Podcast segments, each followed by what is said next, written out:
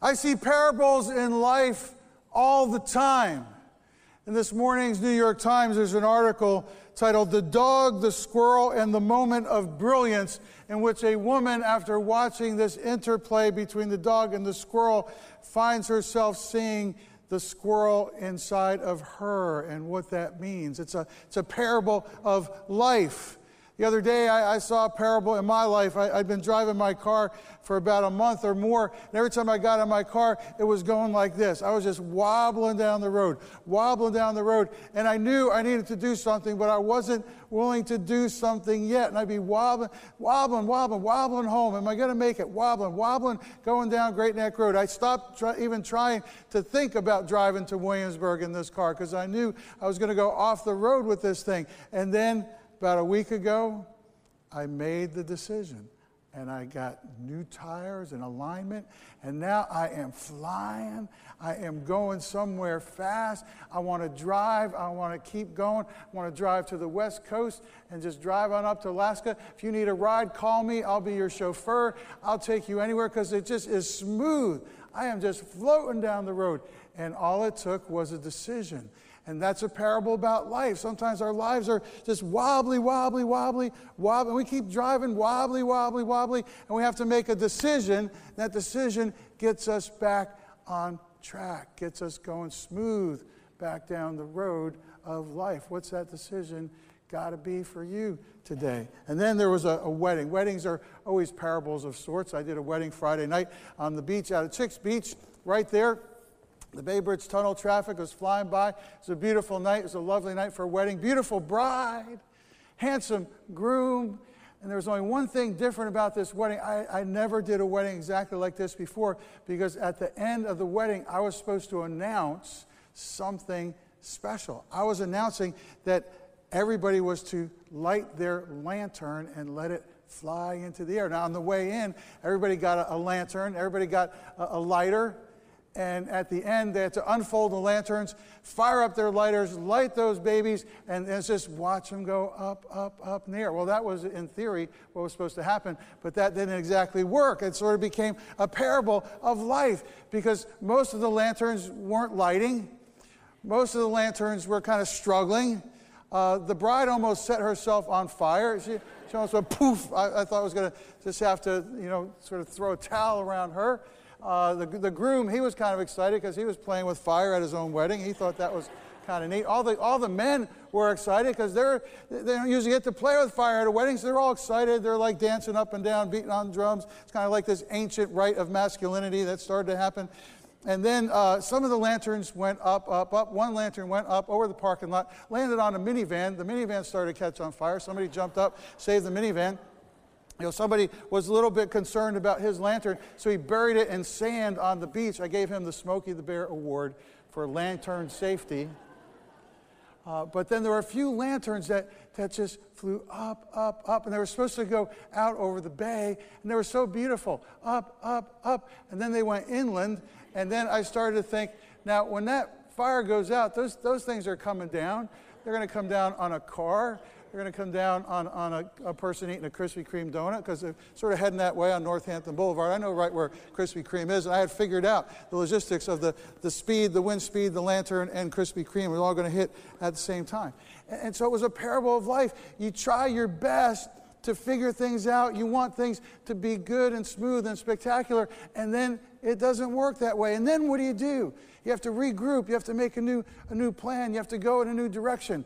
I see parables in life all the time.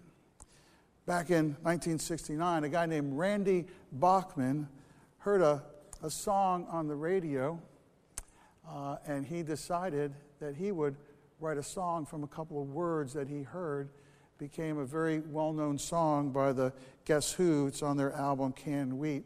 It's called Undun. She's Come Undone. And in that song, he wrote a parable, and here it is too many mountains and not enough stairs to climb, too many churches and not enough truth, too many people and not enough eyes to see, too many lives to lead and not enough time.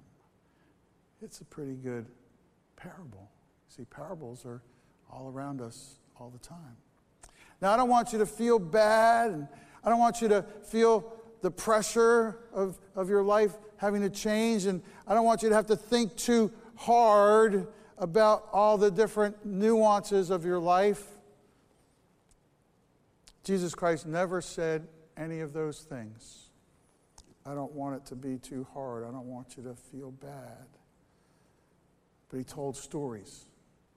In those stories, he had a deep expectation that you would see yourself and that you would not just change your mind intellectually, that, that you would not just feel something and get goosebumps. He wanted movement, he wanted action, he wanted you. And so he told a story. It's been known ever since Luke wrote it down and Matthew wrote it down and Mark wrote it down as the parable of the sower. Luke chapter 8. After this, Jesus traveled about from one town and village to another, proclaiming the good news of the kingdom of God. They knew about kingdoms, they knew about kings. This is an, another kingdom. This is another king. This is something that was moving inside of them and through them. And, and they were beginning to understand it, though they didn't always understand it. So Jesus was telling them stories about it. The 12 were with him and also some women who had been cured of evil spirits and diseases Mary called Magdalene, from whom seven demons had come out, Joanna, the wife of Chuza, the manager of Herod's household. What was going on there? That's a story for another day. Susanna and many others, many others. These women were helping to support them out of their own means. In other words, they were, they were not just thinking new things and feeling new things. They were doing something. They were moving in to this movement of the kingdom of God. They were saying, This is so important. I want to be a part of it. I want to give something of what I have to make this come to fruition. While a large crowd was gathering and people were coming to Jesus from town after town, large crowd, people showing up, he told this parable a farmer went out to sow his seed. And as he was scattering the seed, and that's where we actually, this original word here is the word we get our English word spores from. As he was scattering the seed, literally spores, some fell along the path. It was trampled on. The word picture there is stomped. It was destroyed. It was decimated. There wasn't really much left. There was just little pieces, maybe, of the seeds left. It was trampled on, stomped, and the birds, and it says in the, in the original story, the way Luke wrote it, the birds of heaven, the birds came down from above and ate it up. It was gone. Some fell on rocky ground, and when it came up, the plants withered because they had no moisture. Other seed fell among thorns, literally in the middle of thorns, which grew up with it. The word there is the word that we know as symphony. So the seed falls in the middle of these thorns, and there's a symphony of growth as it grows and moves, and, and as it receives the sunlight, as it becomes what it was intended to be. There's this symphony of growth, and, and then it choked the plants, which grew up with it, this, in the symphony, and choked the plants. Still, other seed fell on good soil. It came up and yielded a crop. There was something good that happened, a hundred times more than was sown. When he said this, he called out, Whoever has ears to hear, let them hear. Too many churches, not enough truth, too many people, not enough eyes to see. Please hear what I'm saying, he says. Please know that, that what I'm saying can touch you deeply in your soul. It could change your life if you understand what I'm saying. His disciples asked him what, the, what this parable meant. He said, The knowledge of the secrets, literally mystery, it's the Greek word mysterion. Literally, the knowledge of the mystery of the kingdom of God has been given to you But to others I speak in parables, so that though seeing they may not see, though hearing they may not understand. He wants you to work at it. He wants us to sometimes just sweat to get to the meaning, to really lean into it, not just think about it, not just feel something, but to engage our entire being with it. This is the meaning of the parable. The seed is the Word of God, it's God's Word spoken into the world. Those along the path are the ones who hear, and then the devil comes and takes away the Word from their hearts so that they may not believe and be saved. They heard it, they heard it, but it just gets destroyed in the process of life. Those on the rocky ground are the ones who receive the word with joy. They heard it. When they hear it, they got it, but they have no root. There's no depth. They believe for a while, but in the time of testing, they fall away. So it's possible to hear the message of the kingdom of God, to hear Jesus Christ through the power of the Holy Spirit speaking into your life, to respond to it, saying, I've always needed this, I've always wanted this, I'm reaching out for it. Now I know the meaning of my life, the hope of my life. And then your life gets hard, and you say, Well, God's not paying off to me. Your life gets difficult and painful, and you go, I didn't sign up for this. My life was difficult and painful before. I thought this was going to make everything good. I thought God was going to take care of all the problems. I am out of here.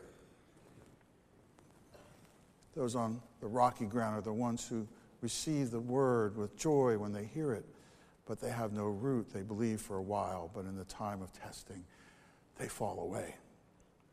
The seed that fell among thorns stands for those who hear. They heard it too. They heard it, but as they go on their way, they are choked by life's worries, riches, and pleasures. But here's the real meaning of this part of the story, and they do not mature. There's no maturity, there's no direction, there's no bigger understanding of life. Everybody's going to have some things that they, they are concerned about that are worrisome. You know, they did a study a long time ago and they were trying to figure out what really makes marriage work. And they studied 500 couples. And of these 500 couples, half of them had been divorced before they made it to the fifth year. And then half of them had made it to the fifth year and they were sort of moving through. And so they said, let's try to, to do the research, ask the questions analyze the data, figure out what happened here so we know why people don't make it in relationships, in, in marriage, in family. So they did everything and they figured it all out and they analyzed everything and ran all the numbers. They, they, they did the, the divorced group first and they said, okay, this, this group, they had trouble with money, they had trouble with communication, they had trouble with in laws, they had trouble with kids, they had trouble with sexuality. Five big problems and they didn't make it. So we kind of isolated that. Now let's figure out what happened with this other group that made it. And they studied, they ran all the numbers, they analyzed all the data, and they said, okay, this group that made it, they had problems with money, they had problems with kids, and problems with communication, and problems with in laws, and problems with sexuality. And somebody was scratching their head going, this is, this is the same. This just doesn't make any sense. So they said, well, let's go, let's go back through everything again. So they went back through all of the interviews and they, that were recorded. They listened to all the interviews. And then one day somebody said, I think, I think I got it. I think I figured it out.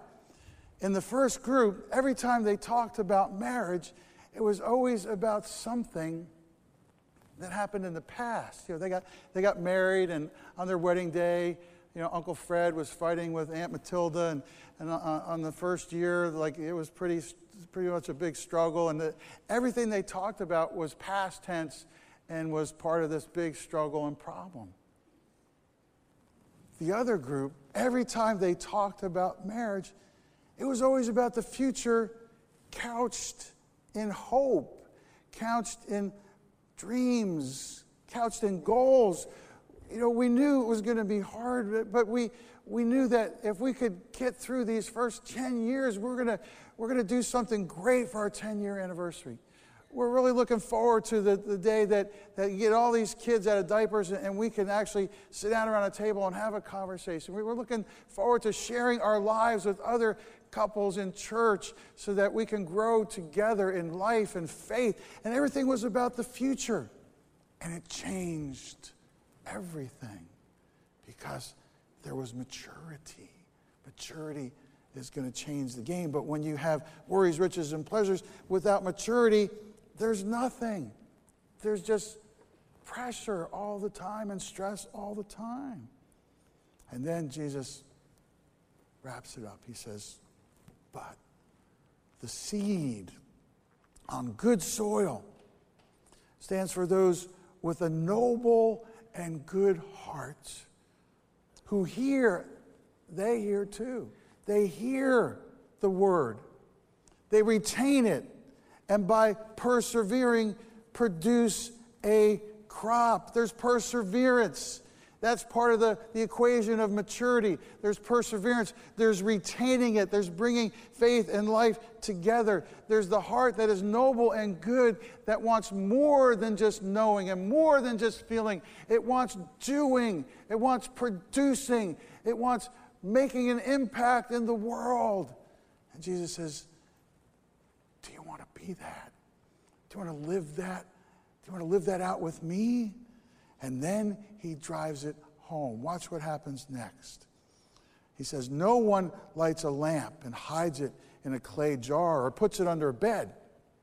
Instead, they put it on a stand so that those who come in can see the light. For there is nothing hidden that will not be disclosed, and nothing concealed that will not be known or brought out into the open. Therefore, so now he's making his point, therefore, consider carefully how you listen. Whoever has will be given more. Whoever does not have, even what they think they have, will be taken from them. He says it all begins when you really listen carefully and you understand that this is all about doing stuff, doing stuff together, doing stuff for my kingdom and for my purposes. And then he rounds it out with what happens next. Now, Jesus' mother and brothers came to see him, but they were not able to get near him because of the crowd. So many people that his own mother and, and brothers could not get through. Security couldn't even get him through. Mary had a little badge on that said, Mom. She couldn't get through.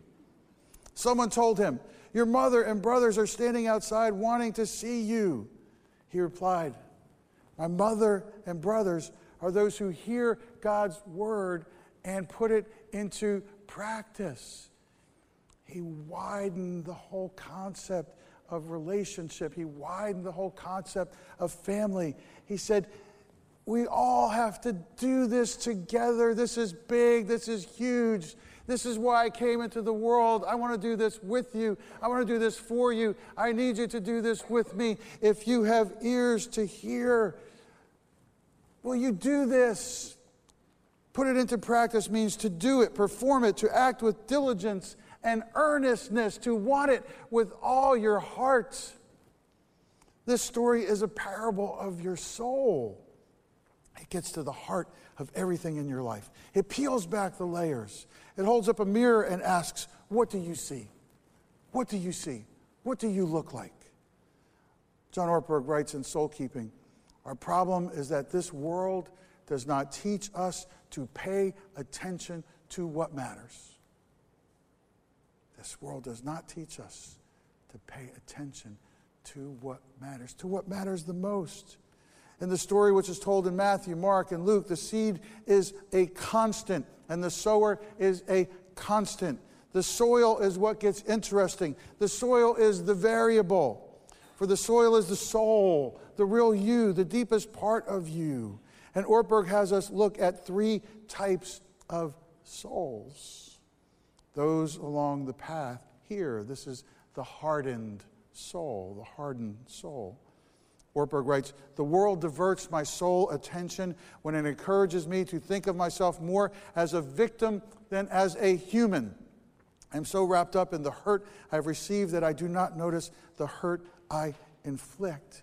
And so, what he's saying is this, this hard ground, this path where the seed is decimated and, and broken into little tiny bits, and, and the birds come and they eat it and they fly away. He says, These are people that they're so battered by life, they're so hurt by life that they just they can't even listen anymore. They have a hard time listening to the truth. They have a hard time hearing things that are about faith about a hope that is beyond this life. And so they're very easily swayed by an evil system that is superintended by the, the prince of darkness. It's very easy for them to just hear it and then it's gone before they even have a chance to think about it. Who do you know that, that has a hardened soul? Who in your life somewhere has just been so beat down that they've become hard ground, a hard path, and when you try to, to speak into their lives, it just seems fruitless. It seems useless. We all know someone like that. What would it take to begin to break up that hard soil? You know, it's not going to break up the hard soil, arguing. What's not going to break up the hard soil is, is saying, well, if you, you would do this, what begins to break up the hard soil, people's lives, is the same thing that Jesus did when he came to serve, when he came to, to give his life away. Even though he would be rejected and scorned and ultimately put to death on a cross, he said, Father, forgive them, for they know not what they do. He just loved and he loved and he loved and he loved and he loved some more. And there were times when he had to call people to accountability, and there were many times he told stories like this Look at yourself. Do you really hear what I'm saying? But the whole tone of his life was love and grace. And that's what will break up the hard ground of the world when the church becomes love and grace in the culture, love and grace in the world. The light of the world is a light of love and grace. The hope of the world is a light, is a hope of love and grace. There's the hardened path, the hardened soul. And then there's the shallow soul, Ortberg says. This is the, the rocky ground. These people, they receive the word of God with joy, but they have no root. In time of testing, when life gets hard, they fall away, they walk away. Ortberg quotes Richard Foster, who many, many years ago wrote a very popular book called The Celebration of Discipline. Foster writes Superficiality is the curse of our age. Superficiality is the curse of our age. Ortberg writes it this way The desperate need of the soul is not for intelligence nor talent nor yet excitement, just depth. My soul becomes shallow when my interests and thoughts go no further than myself. A person should be deep because life itself is deep. A deep soul has the capacity to understand and empathize deeply with other people, not just himself. A deep soul, this is key, notices and questions and doesn't just go through the motions. A deep soul lives in conscious awareness of eternity, not just today. To be in constant awareness of eternity changes your life, changes the game. Where are we tempted to be superficial in our lives? Where does that kind of creep in? Where does the shallowness try to, to gain a foothold? What questions would peel back the layers of my life? A deep soul notices and questions. It doesn't just go through the motions. But here's the real question. If you ask yourself this question every day this week, your life will change. How am I aware of eternity right now? How am I aware of eternity right now in this moment? It's kind of you know, a question that you expect to hear in a place like this, and you expect to, to maybe think about it for a few moments in a place like this. If you start to think about it tomorrow, and you start to think about it Tuesday, Wednesday, Thursday, Friday, how am I aware of eternity right now? Your life will change. In some cases, it'll change dramatically. John Ortberg tells a story about being shallow and, and understanding that that's, that's a, a trap, it's a prison. I, I come home from a party, he writes. When we pull into the driveway, my wife puts her hand on my arm and says gently, I noticed when we were with other people today, you didn't look them in the eye very much. People love it when you look at them. It's what made me begin to love you in the first place. I think you should work at it. My first thought is, who died and made you body language queen? I am Swedish. My people are Swedish. We never look anyone in the eyes, not even the eye doctor. I withdraw from her. I lean more toward my side of the car. I get quiet, polite, distant. You learn when you are married how to send signals that will register deep in the soul, yet are subtle enough to offer plausible deniability. Then I think of how I told God I would like to be in, in training to love people better. I think of how I want to be remembered when I reach the end of my life. I would like to have looked deeply into many eyes, to connect deeply with many souls, to have people know that I noticed them and cared about them and actually loved them. Something in my heart turns and melts a little. And I say to my wife, Thank you for telling me that. Thank you for having the courage to love me that much. And somewhere in the universe, something heals. And that something is a tiny little tear in my soul. To get caught up as a shallow soul, to only be rocky ground where there's, there, there, there isn't a root system that reaches deeper and deeper and deeper for more and more and more is to put yourself in, in a prison. And sometimes we can help each other get out of that prison just by saying the right thing in the right time and the right word in the right time with God's word in the right time can produce something that heals a heart and changes the world. And then Ortberg writes about a cluttered soul, the thorns and the choking was choking over the worries, the riches, the pleasures of life. And there wasn't maturity. And the point is, there wasn't maturity. Without maturity, you just choke all the time. Ortberg wrote it this way We mistake clutter for life. If we cease to be busy, do we matter? Am I somebody if I have nothing to do? A person preoccupied with external success, reputation, ceaseless activity, lifestyle, office gossip may be dead internally and not even recognize it.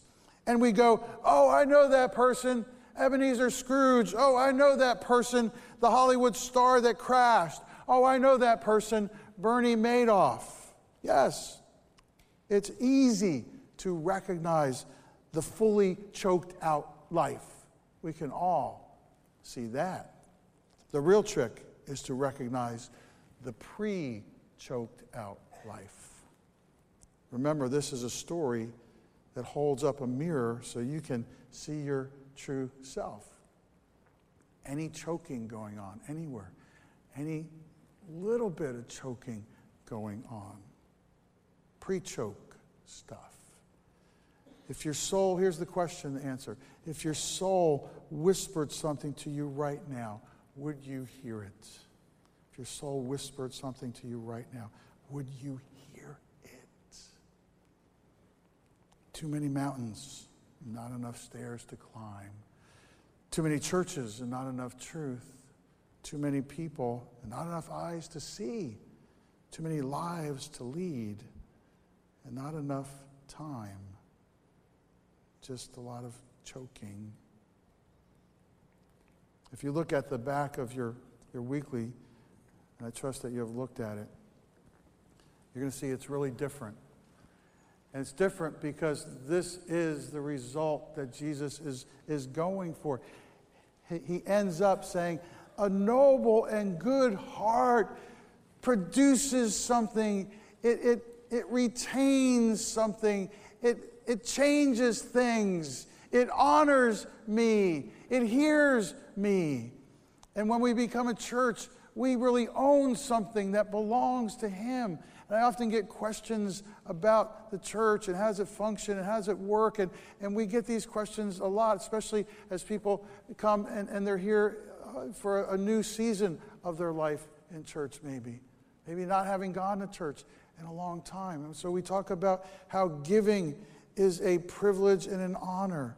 We talk about how giving makes all ministry happen, whether it's student ministry, whether it's, it's, it's ministry with babies, ministry with children, Rock City. Everything that happens happens because people give. They are giving out of noble and good hearts to hear Christ and to do what He's asked them to do. That's all it's ever been about. And then we have the other side of what we do that's our building fund. And some people say, what's the difference between a general fund and a building fund? I get that, that general fund is, is ministry. What's, what's building fund? Building fund is what pays the mortgage of the church, just plain and simple. And we've got a great goal that we're going to have this all paid off in about nine years at our 30th anniversary. So we don't, we don't have to even do that anymore. There's an end to that. There's never an end to ministry. There will be an end to paying for this building. And the way we do that is through this program called My Church, and I need you to find out everything you can and to, to pray and say, God, how can I be a part of that? How can I own what you own? How can I invest in what you've invested in? You've given me so many opportunities, so many resources. How can I put that into action? And as you do that, you change the world. You become the hope of the world. If you've never heard my story about Spring Branch before, uh, please come to this event that we call Faithful on Monday, October the 20th. All the information's right there. I'd love to share that, that story with you. I'd love to spend that time with you. You can hear what God has done over 20, almost 22 years now at Spring Branch. You know, the days that seem so long ago just sometimes seem like yesterday we were here for Christmas Eve 2000, and, and, and we were only a church of hundreds, and we didn't know what was going to happen. And they came and they said, Michael, cars are backed up all the way down Great Neck Road. And we became a church of thousands in one night. And God had a plan and a purpose. It's never been about me, it's never been about us. It's all about what He's been doing. I invite you to be men and women of noble and good hearts. I don't want you to feel bad. I don't want you to feel the pressure. I don't want you to have to think too hard. Jesus never said that. He said, If you hear me, if you got ears, please hear what I'm saying. I'm desperate to have you hear what I'm saying. My soul reaches out to your soul that we might do this together. Noble and good hearts change the world. In September 1996, a new show came on network television. The star of that show, up to age 29, lived in his parents' basement. He had nothing. He was nobody according to the, to the world, but he was already everything that he was. He already had all the gifts that God had given him. But when you're living in your parents' basement and you're on the cusp of being 30, it doesn't feel good. It doesn't feel right. But now, in September of 1996, everything's beginning to change and this person, who you know his name, he, he became the highest paid actor per episode in television history. And Everybody Loves Raymond just went on and on and on for nine years telling all the parables of our lives. I often saw my life in the parable of Everybody Loves Raymond. And so Ray Romano, on May the 16th, 2005, acted out the final episode of all of his parables. And when the show ended, he stood in front of a live audience. He told the story of his life. He talked about living in his parents' basement at age 29. He talked about all the lessons that he had learned over nine years. And then, with tears in his eyes, he recalled the story about how his brother Richard has, had tucked a note in his luggage the night before he moved to New York City, the night before he was going to just give everything he had to try to be something with the gifts that God had given him. His brother Richard puts this note in his luggage and he pulled the note out and he read the note in tears to a, a rapt audience.